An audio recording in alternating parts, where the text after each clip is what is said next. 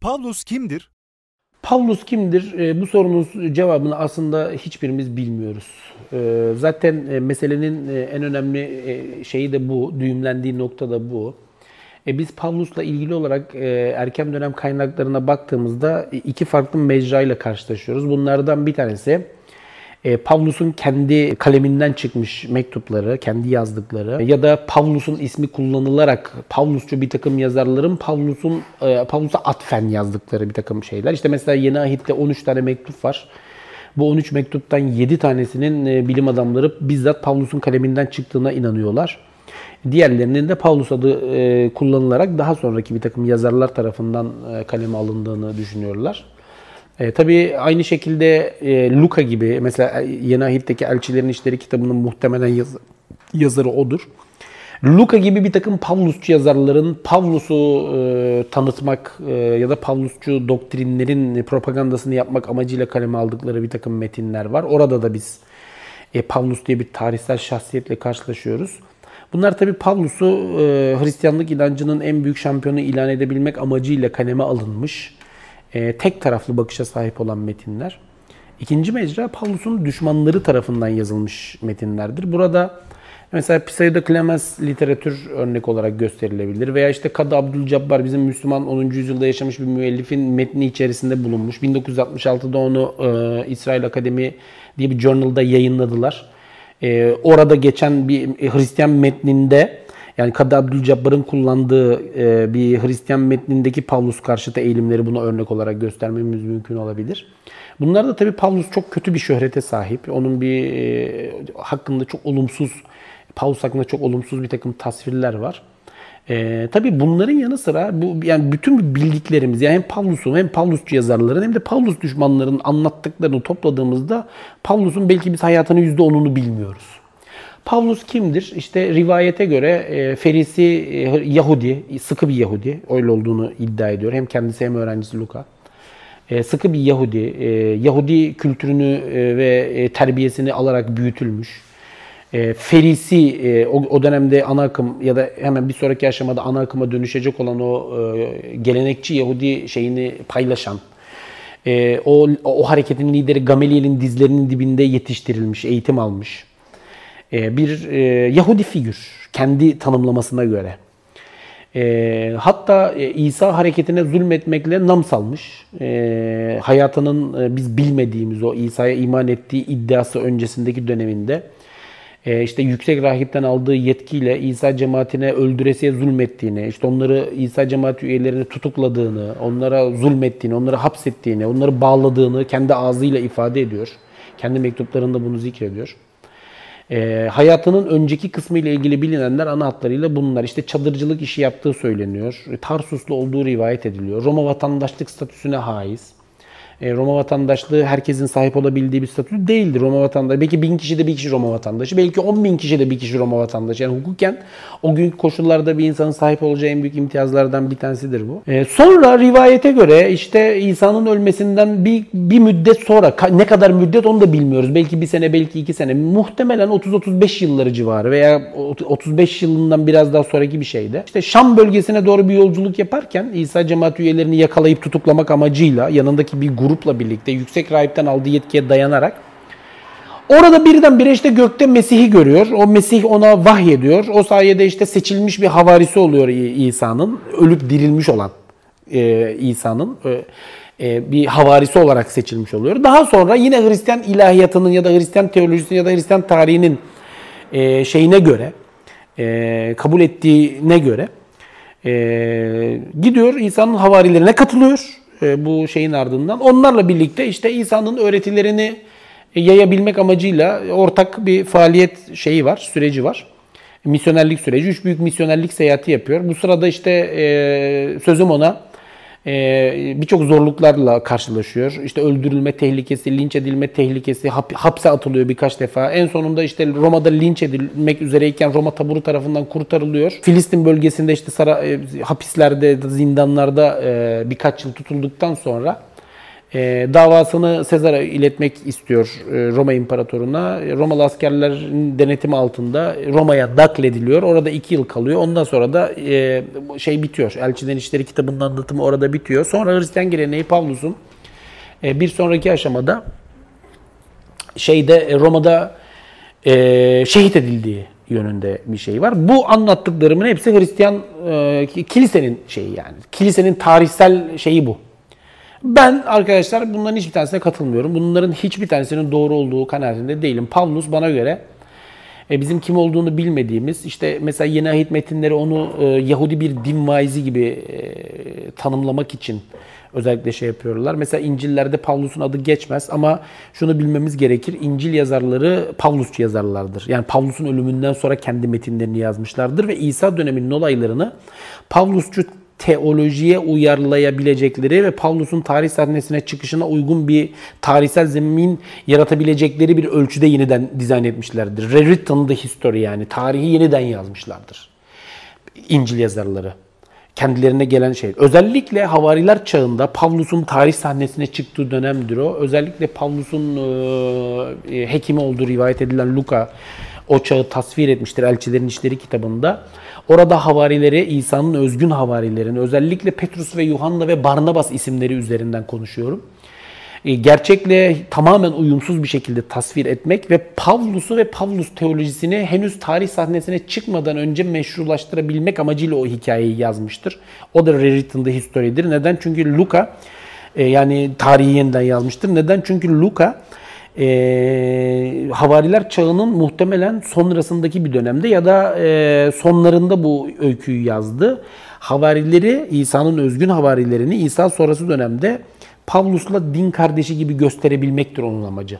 Yani cemaatte, erken cemaatte her zaman bir birlik bulundu. Aslında hiçbir zaman var olmayan bir birlik bu. Yani İsa'nın havarileriyle Pavlus arasında aslında bana göre hiçbir zaman bir birlik yoktu. Bunlar düşman kutuplardı. Birbirlerinden nefret ediyorlardı. Buna dair delilleri biz Pavlus'un mektuplarında görebiliriz. Ben İsa Pavlus İnciller kitabında bu konuyu uzun uzadıya tartıştım. Orada birçok delil ortaya koydum.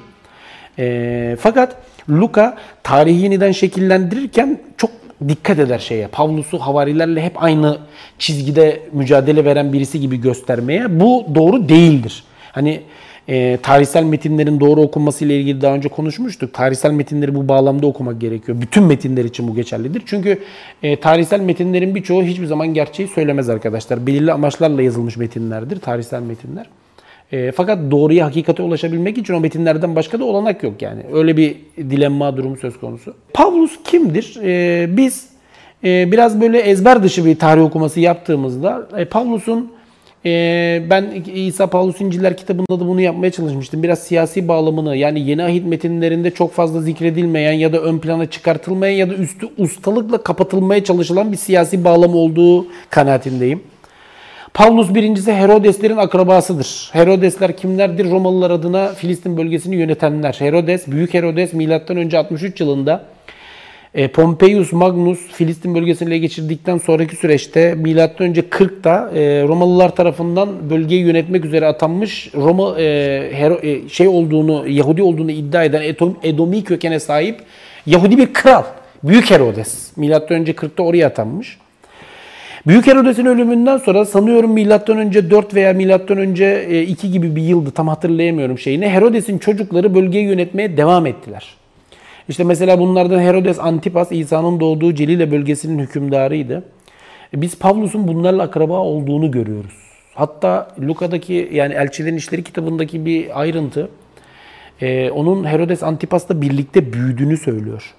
Pavlus bir mektubunda akrabalarım olan Herodesler diye bir tabir üzerinden Herodeslere şey söylüyor. Bakın, bir kraliyet ailesinden bahsediyorum. Filistin bölgesini milattan önce kırktan milattan sonra doksan iki yılına kadar yönetmiş bir kraliyet ailesinden bahsediyorum.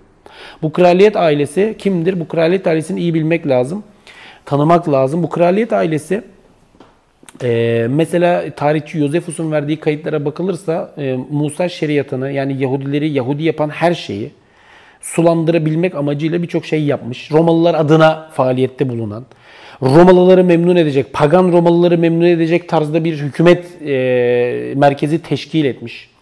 İşte pagan şehirleri kuran, Yahudi şehirlerinin ortasına pagan anıtları diken ya da monoteist Yahudileri kızdıracak türden birçok eylemlerde bulunan, belki Helen kültürünün propagandasını yapan, pagan kültürünün propagandasını yapan bir aile.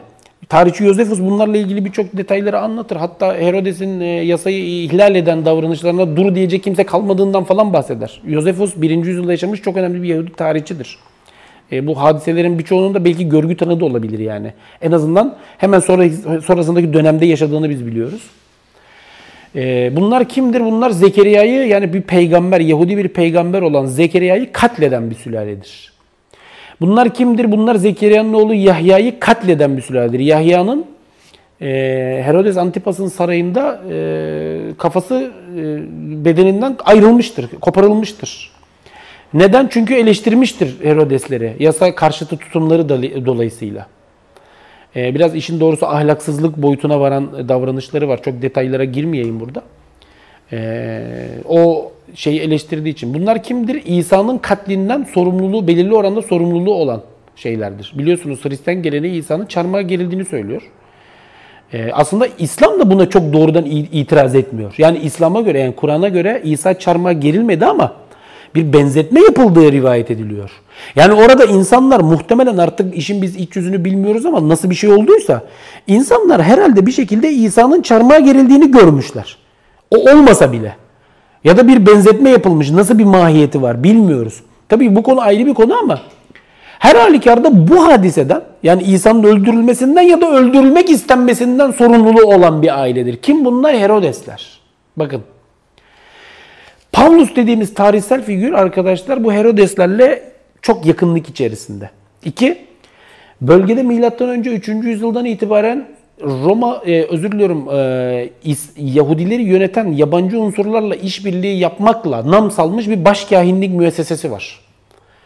Başkâhin dediğimiz adam kimdir? Herodesler ve Romalılar tarafından atanan Kudüs'te, onların istedikleri tarzda her türlü şeyi imza imza atıp da hayata, fiiliyata sokan Pavlus kim? Bundan aldığı yetkiyle, bakın yüksek rahipten İsa'ya iman ettiği iddiası öncesinden bahsediyorum henüz.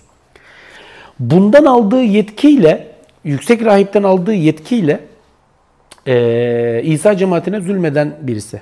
Bu anlattığım arkadaşlar, bu bağlamın şeyde Yeni Ahit'te biz karşılığını çok fazla bulamıyoruz. Yani bunun karşılığı var ama mesele farklı bir bağlamda anlatılıyor. Bizim burada gördüğümüz şey şudur. Pavlus Roma vatandaşı, Herodeslerle akraba, yüksek rahiple çok yakın ilişki içerisinde, silahlı bir birliği var. Çünkü biz Şam vizyonu esnasında biliyoruz, vahiy aldığı sırada, İsa'dan vahiy aldığı iddiası sırasında yanında ona yardımcı olmak üzere şey yapan insanlarla beraber. Roma vatandaşı, Herodeslerin biz biliyoruz bir önceki yüzyılda Roma vatandaşlığı statüsünü elde ettiklerini, Roma'nın bölgeyi işgal etmesine, şeyine yaptıkları hizmetler sayesinde. Roma askerlerince ve Roma yönetimince ısrarla ve çok belirgin bir şekilde korunuyor. Yani Luka'nın tutuklanıyor dediği Elçilerin İşleri kitabında mesela tutuklanıyor bahsi altında ben tavsiye ediyorum, mesela okuyun. Luka onun e, Kudüs'te en son linç teşebbüsünden sonra e, tutuklandığını söyler. Halbuki hiç tutuklu gibi değildir Pavlus. Saraylarda misafir edilmiştir en son şeye kadar. E, öldürüldüğü söylenen Roma'da bile iki yıl kendi kiraladığı evde serbestçe yaşadığı bizzat Elçilerin İşleri kitabında geçer. Zaten burada karşı karşıya soruldu, olduğumuz soru şu. Yahudiler Pavlus'u niçin linç etmek istemişlerdir? Niçin? Çünkü bana göre onun bir siyasi boyut olduğunu, Romalılarla ortak çalıştığını, Herodeslerle ortak çalıştığını anlamışlardır. Linç, linç teşebbüsünün arkasındaki gerçek budur. Fakat Yeni Ahit metinleri, özellikle Luka'nın Elçilerin İşleri kitabı bunu farklı bir bağlamda anlatır. Ben burada başka bir tarih okuması yapıyorum.